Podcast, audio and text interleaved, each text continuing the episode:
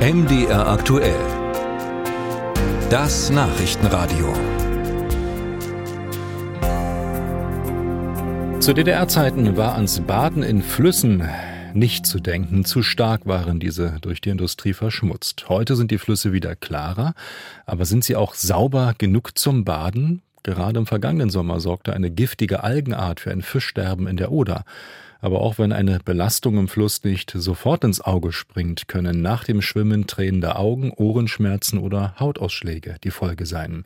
Ulrike Schuld über die Wasserqualität unserer Flüsse. In einem Fluss zu schwimmen, das ist eine ganz besondere Erfahrung, schwärmt Thorsten Fiedler aus Dresden. Also ein ganz eigentümliches Schwimmen, das ist ja mehr ein getragen werden, als dass man da selber aktiv werden muss. Es macht einen Riesenspaß, eröffnet neue Perspektiven. Ich kann es jedem empfehlen. Fiedler spricht vom alljährlichen Elbeschwimmen, bei dem weit über 1000 Menschen gleichzeitig den Fluss hinuntergleiten.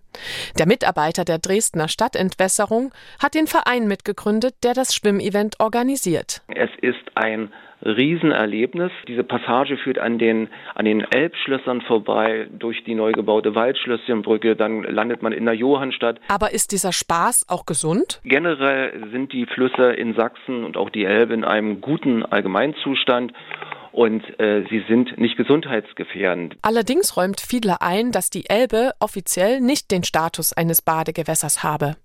Aber nur in solchen ausgewiesenen Badegewässern wird die Wasserqualität in der Sommersaison auch regelmäßig überprüft. Da die allermeisten Flüsse nicht zu den offiziellen Badegewässern gehören, rät das sächsische Sozial- und Verbraucherschutzministerium grundsätzlich davon ab, in Flüssen zu baden. Ebenso die Behörden in Thüringen und Sachsen-Anhalt.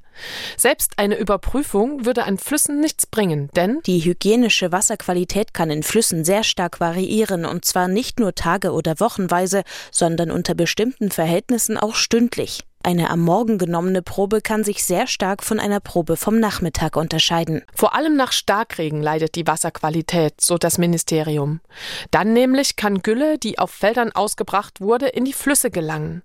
Oder es können Sedimente im Fluss aufgewirbelt werden, in denen Bakterien, Viren oder Parasiten schlummern.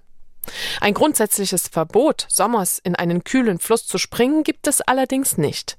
Das Thüringer Amt für Verbraucherschutz schreibt in einer Stellungnahme, nach dem Gesetz darf jedermann Oberflächengewässer unter anderem zum Baden benutzen, sofern dies nicht aus anderen Gründen verboten ist. Hierbei entstehende Risiken liegen vollständig in eigener Verantwortung. Auch Elbeschwimmer Fiedler aus Dresden rät dazu, nicht jeden Tag in Flüssen zu baden. Und wenn, dann nur bei gesundem Allgemeinzustand. Man sollte, wie gesagt, auch keine Infektion haben. Man sollte vielleicht auch jetzt keine offenen Stellen, also Wunden haben. Wer aber auf Nummer sicher gehen will, der sollte sich in Mitteldeutschland nur an geprüften Badegewässern abkühlen.